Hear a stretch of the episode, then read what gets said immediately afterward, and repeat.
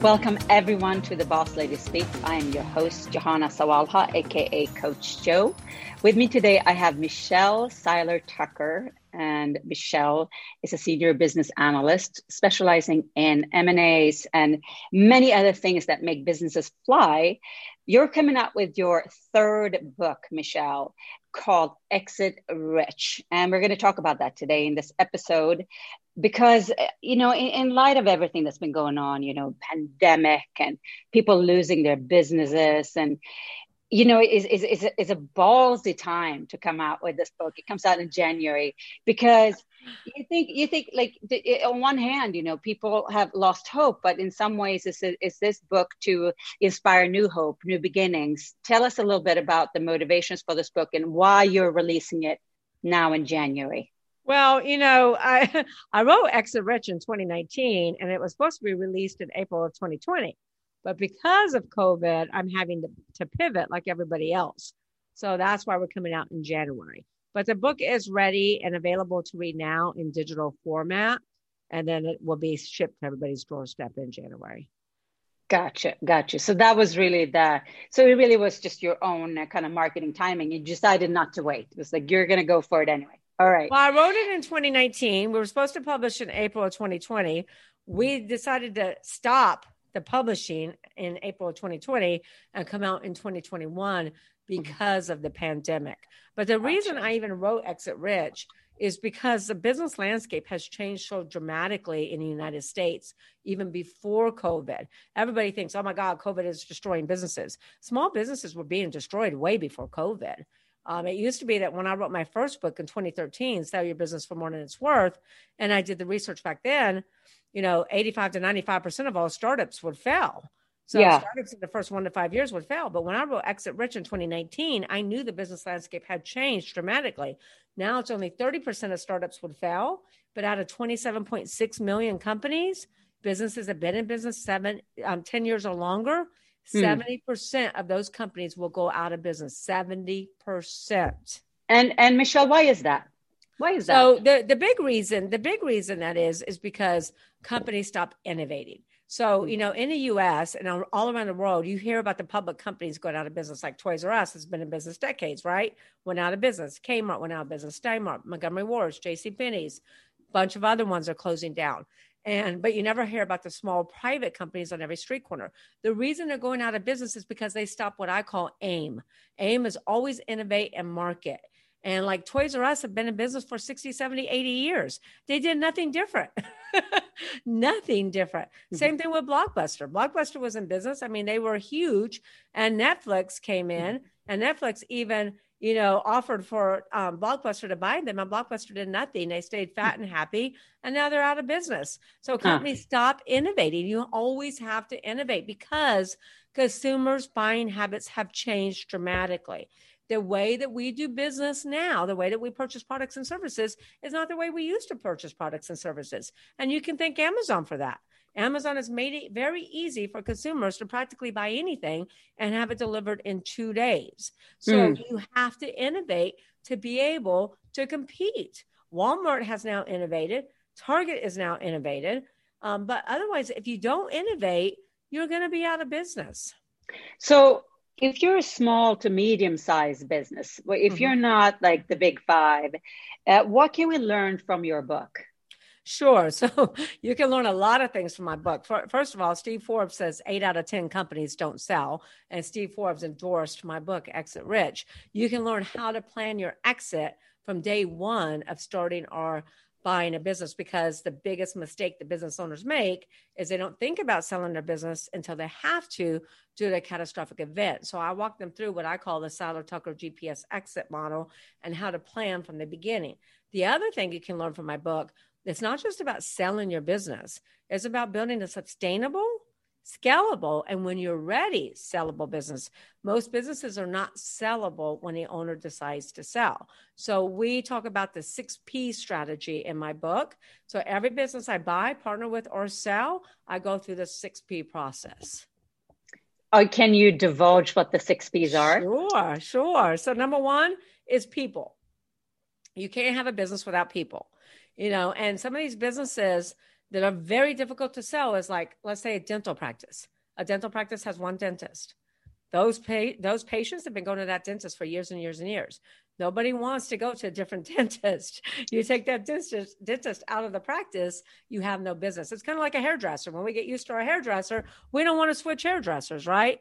So you got to look at the business and make sure you have the right people in place. So people is number one. And you have to make sure you have the right people in the right seats. And you have to ask the who question. Who in your business opens? Who in your business deals with client service issues? Who deals with manufacturing? Who deals with distribution? Who deals with logistics? Who deals with environmental issues? Who deals with proprietary issues? You know, and the list goes on and on. The clue, the key here is never put you next to the who. Because mm. you want your business to be sustainable and run without you. And mm-hmm. that's that's what that's the number one reason that most businesses are not sellable is because you take the owner out of the business, there is no business. Gotcha. So, so you one. should you should make yourself replaceable. That's what you're saying, right? You should make yourself replaceable, and you should work on the business, not in the business. So yeah. many business owners get stuck working in the business and not on it. You should work mm-hmm. on it and grow the company, but the company has to be able to run without you. So mm-hmm. you never want to put your name next to the who. You want to figure out who in your business does all of these things on a daily basis. And then the second P is product. So you want to ask yourself: Is your industry, is your product, your industry thriving or dying? Do you have an Amazon or do you have a Blockbuster? And if you have a Blockbuster, you really need to start aligning yourself with an expert who can help you and ask yourself some transformational questions. Ask yourself, what business am I in? What do I do really, really well? What business should we be in? And I'll just give you one quick example to illustrate that. Amazon, what business did they start in? Books, right? Right books. They asked themselves, what business are we in? Books. What business, what do we do really, really, really well? And Amazon said, we do fulfillment really well, better than anybody. What business should we be in? Fulfillment. Those three questions hmm. is what made Amazon the multi-billion dollar conglomerate that it is right now. Right, so right. Is very important. You got to be on the way up. If you're not, then you're going to have to pivot. You're going to have to add congru- congruent revenue streams. Mm-hmm. maybe mm-hmm. merge with another company, maybe acquire another business. Uh, so there's all kinds of different things you can do. And then the third P is processes. Processes are very important, and most owners don't think about processes until they have to, because right. something you know bad happened in their company. But processes should be uh, designed with the customer experience in mind from the beginning, and it should be efficient, productive, and well documented. You need to make sure all the employees are trained on the processes. You'd be surprised. A lot of large companies, I mean, we're selling a $60 million company right now, and they don't have their process, their policy and procedure manuals. Buyers will not buy a business without, having all that documentation in place. Right, right.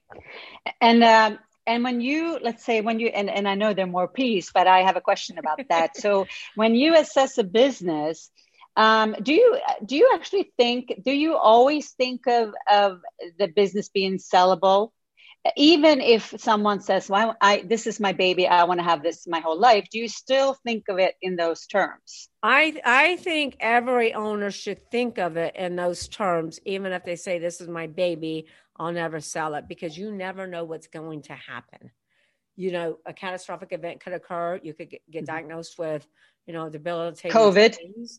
COVID, yeah. that's external. Yeah. So you got internal yeah. catastrophic events and you got external. Plus, you might just get really burned out or the business mm-hmm. isn't doing well, you're losing money. You should always build a business to sell, even if you never plan on selling it, because if you build it to sell, you're going to have a much better business. you're going to have a business that actually is functional, sustainable, scalable, and making money. It's profitable. Do you think it's possible to actually sell your black book? Because that's a good argument I hear from many people. Let's let's in the example of the dentist office. Well, you know, fine, I will no longer be the dentist here, but you get access to my entire client list. Do you think that works? I don't think it works in dental practice because dentist is such personal, you know, somebody in your mouth. So I don't think that really works. That that works. The only time that that really works is let's say you have a financial advisor, advisor practice and they're selling their list, that works because you know that's a little bit more transferable than a dentist practice. Or sometimes you know there's a business, um, a competitor, and the other the business is not doing very well, so they might sell their list of clients to that competitor, and that could work. but you're not okay. going to get maximum value for it. The way to get maximum value is to actually build a business based on all six P's. Excellent. So, so, so it, but what I, what I hear you say, it really depends. It, it depends on the industry. It depends on. It depends on the industry because um, let's say you're selling, let's say you're selling a um, graphics company and they've been in business for decades and they have commercial accounts and that business is not doing very well and they just want to sell off their client list. There might be a competitor that's willing to buy that client list but then at what value? You know, you're right. never going to get maximum value for that. That's but right. Yes, it does depend on what industry. But these personalized industries like chiropractic, dentist, mm. MD practices, interior decorators, those businesses are going to have a very tough time ever selling a list. Well, it sounds to me what you're saying is it's actually it, it's easier to sell a product based business than a service based business. No, it's not. No, it's not. You can sell a service based business all day long as long as it's not one thousand percent dependent upon that owner. Gotcha. Gotcha. Any business, whether it's a products business or a service mm-hmm. business, if it's a thousand percent dependent upon that owner, and you take that owner mm-hmm. out of the business, you you don't have a business anymore. Gotcha, gotcha. Now let's get back to the book then. Uh, uh, let's finish the piece, okay? Where were okay. we? We were uh, people, so product, we did people, product, processes, and now we're on proprietary. Yeah. So proprietary is the number one value driver. Number one, there's six pillars to proprietary. Number one in proprietary is branding. How well branded is your company? because the bigger the brand, as long as it's still relevant in the mind of the consumer, it's going to be worth a lot of money. So Apple is the biggest brand in the world. Apple is the biggest brand in the world worth $389 billion. That's mm-hmm. without assets, inventory, cash flow, anything else. So build your brand, build your value. Um, and then also trademarks are worth a lot of money. And one of the biggest mistakes that business mo- business owners make in I don't know about Europe, but in the United States, they'll start their business, they'll go get a trademark in their state, but they never check the government website to make sure that name is available on a federal basis. And, and so that's, there's a difference there. There's actually a difference. A huge difference. A huge. I did. I didn't know that. Wow. Yeah. And then, so what happens is you're in business, running your business, building your brand, building your right. value, and all of a sudden, ten years later, you get a cease and desist, a cease and desist letter. And then, right, right, right. and then business owners will typically throw thousands of dollars at that, trying to fight it, but they will always lose because they're the ones who didn't get the federal trademark. Whoever yeah. gets the federal trademark wins. So it's very important to spend the $1,500, $1,700 and get that federal trademark to protect your, your company name. Otherwise, you're going to have to start you're going to have to start all over again you're going to have right, to change right. your company name and now that costs money to rebuild your brand so right. make sure you get those federal trademarks. The other thing that's really important is patents. Mm. Patents will, you know, we sold a company for $18 million. They had 18 patents. We sold a million dollars of patents. So patents can bring a lot of money into your company. Also, mm. contracts are very valuable. Manufacturing, distribution, mm. um, any type of exclusive contracts, even franchise contracts. Mm. Any contracts are valuable especially client contracts. Client contracts bring in the most money because buyers know, hey, this business is sustainable because they have all these contracts mm. of customer contracts. The problem in America, I don't know about Europe, but most business owners never put the transferability clause in the contracts. So the contracts are not transferable in the sale of the business. Mm. And 99.9% of all sales are asset sales, not stock sales. So take the time to put that two sentence transferability clause in all of your contracts so it transfers right. With the sale of the business. And then databases are big. Mm-hmm. And databases are typically overlooked and undervalued because mm-hmm. most people don't understand databases. But right. if your database is like we have 28,000 buyers. Right. We probably have the largest database in in in the in the industry.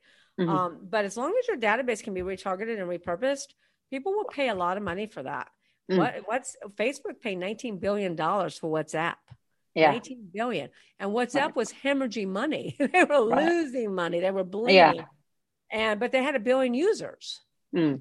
So what's that? Okay, so so so so here we are. We're the you know people, products, processes, uh, patents, trademarks. What else? What else? Are, so you got so piece? you got two more. So you got ah. patrons, which patrons, which are your customer base.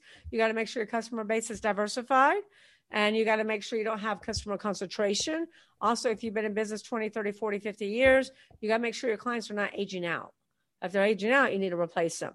And the last P is profits. You know, and the reason I put profits last is because profits is never the problem. Hmm. Never the problem. It's always a symptom of not operating on one of the other five P's. If you don't have the right people in place, you're going to lose money. If your if your product's dying, you're going to uh-huh. lose money. If you don't have the right. processes in place and they're not productive and efficient, you'll lose money. If you haven't protected your IP, you'll lose money. If you got customer concentration, you'll lose money. So let, let me ask you, but, but it's really it, it's it's great because it's true. People want to you know fame and riches, and then they realize that that is a natural fallout of something, right? It's not it's not the goal; it's a natural result of something you've done before then. But exactly. um, but let, let me ask you a bit of a, a, critical question here. You know, mastery lies in, in the ability to make finer distinctions. So let me ask you, your book, Exit Rich, how's it different from, let's say, Grant Cardone, Sell or Be Sold, or How to Sell Your Way uh, Through Life by Hill, or even Good to Great by Collins? Like, what what what is the distinguishing factor? Yeah, so I think the, the big difference is, you know, Grant Cardone or any of those other authors have not spent 20 years in the trenches have now spent 20 years in the trenches with thousands upon thousands of business owners buying, selling, fixing, and growing companies. Um, and my book is based upon real experience with thousands of business owners. Plus, uh, my co author is Sharon Lechter, who wrote Rich Dad Poor Dad with Robert Kiyosaki. And so she's been a seven time New York Times bestselling author. Plus, she wrote several books in the um, Think, and, uh, Think and Grow Rich Napoleon Hill Foundation. Plus, she's a CPA and a financial literacy expert, and she's been the advisor to President Obama and several other presidents. And her husband is an intellectual property attorney. So you got three great minds from a county standpoint, an intellectual property attorney standpoint, and an M&A expert who's been doing this for over 20 years. That's a big so, difference.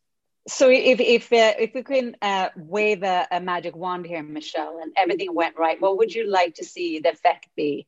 Of this book? You know, you know that's the same th- question I always ask my clients. If you could wave a magic wand, I ask I ask prospective employees and mm-hmm. clients that question. Um, if I could wave a magic wand, you know, uh, New York Times, uh, well, Exit Rich would be on the New York Times bestsellers list. Wall Street Journal, USA Today, making all of the bestsellers list. And it would really get in the hands of the business owners who need it? The business owners who you know are maybe struggling right now because of the pandemic or they were struggling before the pandemic and they really need it so they can help get their business back on track so they not only survive but thrive when this is all over with. Excellent. Well we look forward to we look forward to the release of the book michelle really. I can't wait to read it. Um, yes. And you so, know uh, readers can uh, yeah. readers can read it now if i can tell let me know when i can tell them how to get it. Yeah absolutely. Go ahead. Okay. So you don't have to wait till January.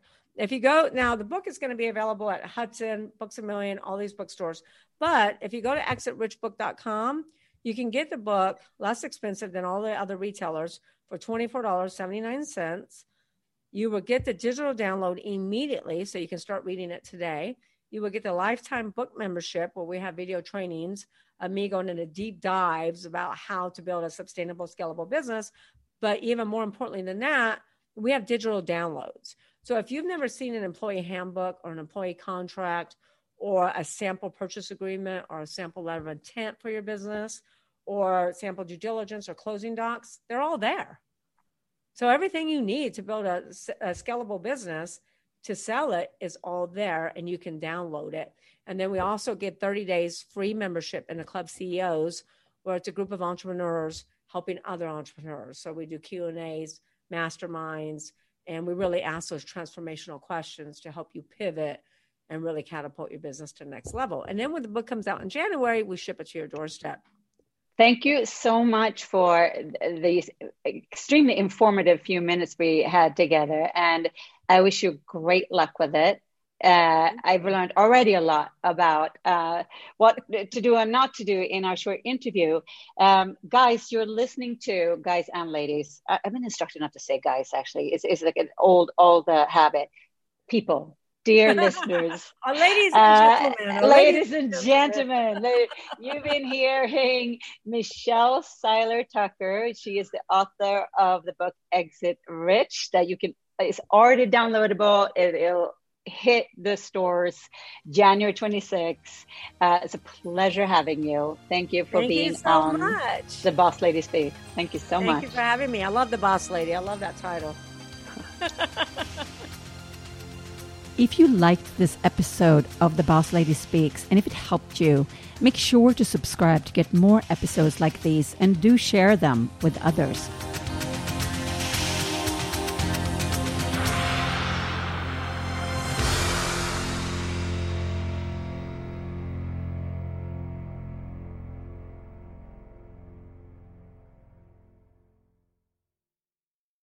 This podcast is a part of the C Suite Radio Network. For more top business podcasts, visit c-suiteradio.com.